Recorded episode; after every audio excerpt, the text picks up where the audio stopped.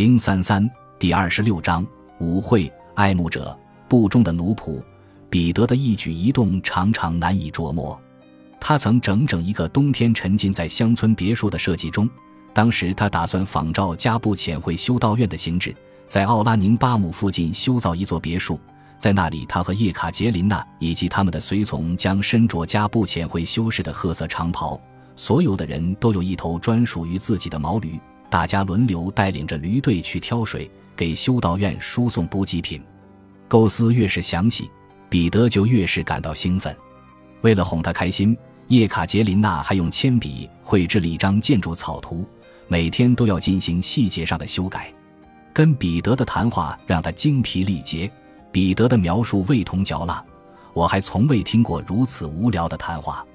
只要他一离去，曾经最无聊的书，在我看来似乎都变得有趣起来。书籍是叶卡捷琳娜的避难所。为了掌握俄语，她把找到的俄语书统统读了一遍。不过她最喜欢的还是法语，对法语书她一向来者不拒。女侍臣们碰巧在读什么，她也就读什么。他总是躲在自己的房间里读着书。口袋里还要多带上一本，他还找到了德瑟维涅夫人描述路易十四时期宫廷生活的信札。不久前，由巴诺神父在法国出版的十卷本《德意志史》刚刚被送抵俄国。叶卡捷琳娜每个星期都会读上一卷。他还找到了法国哲学家皮埃尔贝尔所著的《历史批判词典》。贝尔生活在十七世纪，是一位自由派思想家。也是孟德斯鸠与伏尔泰的前辈，叶卡捷琳娜把这本书从头读到尾，在好奇心的引导下，她慢慢的得到了一种更深入的教育。随着知识的增长，叶卡捷琳娜的外貌在外人看来也越发吸引人了。我长着纤细的腰，唯一缺少的就只是一点肉，因为我太瘦了。我喜欢不施粉黛，我的一头褐发不仅秀美，而且还很粗壮。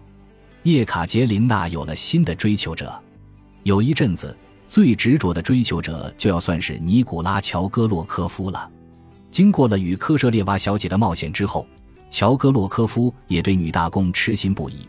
叶卡捷琳娜注意到他常常冲着他傻笑或者点头致意。乔戈洛科夫的殷勤令人作呕。他长着一头金发，身材肥胖，头脑就跟他的身材一样愚钝。而且带着一身的纨绔之气，他很招人憎恶，大家都觉得他是一个难以相处的卑鄙小人。我设法躲避着他的殷勤，同时还不能对他失礼。显然，他的夫人对我很是感激。跳舞时，叶卡捷琳娜的魅力得到了最充分的展现。她对参加舞会时的穿戴非常挑剔，一条裙子一旦得到众人的赞赏，那她绝对不会再穿第二次了。他认为，如果第一次非常引人注目，那么日后就不会产生同样的效果了。在非官方的宫廷舞会上，她的着装会尽可能的简朴，这可以讨得女皇的欢心。在这些场合，女皇不喜欢看到还有比自己衣着更为华丽的女人。当女皇下令要求女人们全都女扮男装参加舞会时，叶卡捷琳娜就会穿上最奢华的男装。这样似乎也同样能够取悦女皇。假面舞会成了女人们的较量。在其中一场舞会上，叶卡捷琳娜决定只穿一条粗白布做成的紧身胸衣和一条同样质地的裙子，裙摆下只有一个小裙撑。她将一头长长的卷发用白丝带扎成了马尾辫，在头发上别了一朵玫瑰花，在脖子上套了一卷用白色棉纱做成的飞边。袖口和围裙也是同样的材质。步入舞厅后，他径直走到女皇面前。女皇满意的欢呼道：“好家伙，多质朴啊！”他欢欣鼓舞地从女皇身边走开，跳了整整一个晚上。事后，叶卡捷琳娜写道：“一生中我想不起来还有哪一次能像那天晚上一样备受赞誉。说实话，我从不觉得自己是一个美人，可是我很迷人。”我懂得如何取悦别人，我想这就是我的长处。在1750至1751年期间的化妆舞会和社交舞会上，曾经的侍警官、现在的上校扎克·哈尔切尔尼谢夫伯爵又回到了圣彼得堡的社交圈。他离开这里已经有五年之久了。在当初离去时，叶卡捷琳娜还只是一个十六岁的小女孩，现在她成了二十一岁的成熟女性。见到她，我很开心。她绝不放过任何一个向我示爱的机会。对于她的殷勤，我必须做出正确的理解。她先是跟我说，她发现我越发漂亮了。这还是我这辈子头一回听到有人跟我说这样的话，我感到心满意足。我太天真了，竟然相信了他的话。在每一场舞会上，切尔尼谢夫都会把这种话说几遍。一天，侍女加加琳娜公主给叶卡捷琳娜送来了一封印制出来的情书，一张印着几段煽情诗作的小纸条。情书来自于切尔尼谢夫。第二天，叶卡捷琳娜又收到了切尔尼谢夫发来的一封信。这一次，他看到信封里夹着一张伯爵手写的字条。在接下来的化妆舞会上，趁着同叶卡捷琳娜共舞的机会，伯爵说自己的心中藏着千言万语要对叶卡捷琳娜诉说，全都是无法落在纸上的话。他恳求他能在他的卧室里略微听一听他的表白。叶卡捷琳娜对伯爵说：“这是不可能的，他不能进入他的卧室。”伯爵说：“有必要的话。”自己可以乔装成下人的模样，叶卡捷琳娜还是一口回绝了。后来他写道：“因此，他最多也就是给我送来几封夹着小纸条的信。”在为期一个月的蟹肉期结束之后，切尔尼谢夫就返回驻地去了。在二十刚出头的那几年里，叶卡捷琳娜在皇宫里过着灰姑娘一样的日子。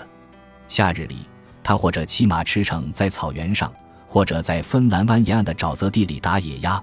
冬日的夜晚，她又像小美人一样在宫廷舞会上翩翩起舞，跟迷人的青年男子们互相倾吐秘密，或者从他们那里接过充满柔情蜜意的小纸条。这都是她梦想过的生活，跟他那令人沮丧、受尽冷遇、不断遭到拒绝的日常生活有着天壤之别。一天。乔戈洛科娃夫人告诉叶卡捷琳娜女皇，刚刚将提摩西叶夫雷诺夫免职了。叶夫雷诺夫是叶卡捷琳娜的总管，同时也是他的好朋友。这个消息对他来说无异于晴天霹雳。叶夫雷诺夫和一个专为叶卡捷琳娜和彼得端茶倒水的仆人曾经发生过一次争执。当时彼得突然走了进来，无意中听到了两个男人对彼此的辱骂。后来。叶夫雷诺夫的对手向乔戈洛科夫先生抱怨说：“叶夫雷诺夫根本不管皇太子也在场，就对他劈头盖脸的羞辱了一番。”乔戈洛科夫急忙赶去将这件事情报告给了女皇，女皇立即便将对骂的双方都赶出了宫。根据叶卡捷琳娜的技术，实际上叶夫雷诺夫和另外那个人对我们都忠心耿耿。之后。女皇安排了一个名叫石库林的人来接替叶夫雷诺夫。没过多久，叶卡捷琳娜同乔戈洛科娃夫人就发生了一场冲突。石库林在这起纷争中扮演着关键性的角色。叶卡捷琳娜的母亲约翰娜从巴黎给女儿寄来了两件漂亮的衣服。叶卡捷琳娜在自己的更衣室里当着石库林的面对两件衣服大加赞赏。并顺嘴说自己想把它们当做礼物送给女皇。叶卡捷琳娜原本打算等到时机成熟的时候，亲口对君主说出这番话。她觉得这两件衣服是私人间的礼物，希望能亲手呈递给女皇。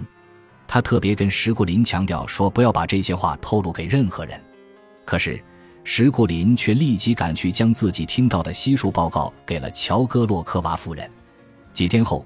女总管找到叶卡捷琳娜，对她说：“女皇对她的礼物表示感谢，她自己保留了一件，把另外一件送还给了女大公。”叶卡捷琳娜当时就惊呆了，她说：“乔戈洛科娃夫人怎么会这样呢？”乔戈洛科娃夫人回答说：“在得知叶卡捷琳娜有意将衣服送给女皇之后，他就亲自把衣服拿去给女皇了。”叶卡捷琳娜结结巴巴的，几乎说不出话来。不过他还是挣扎着说自己原本打算亲自把衣服送去给女皇。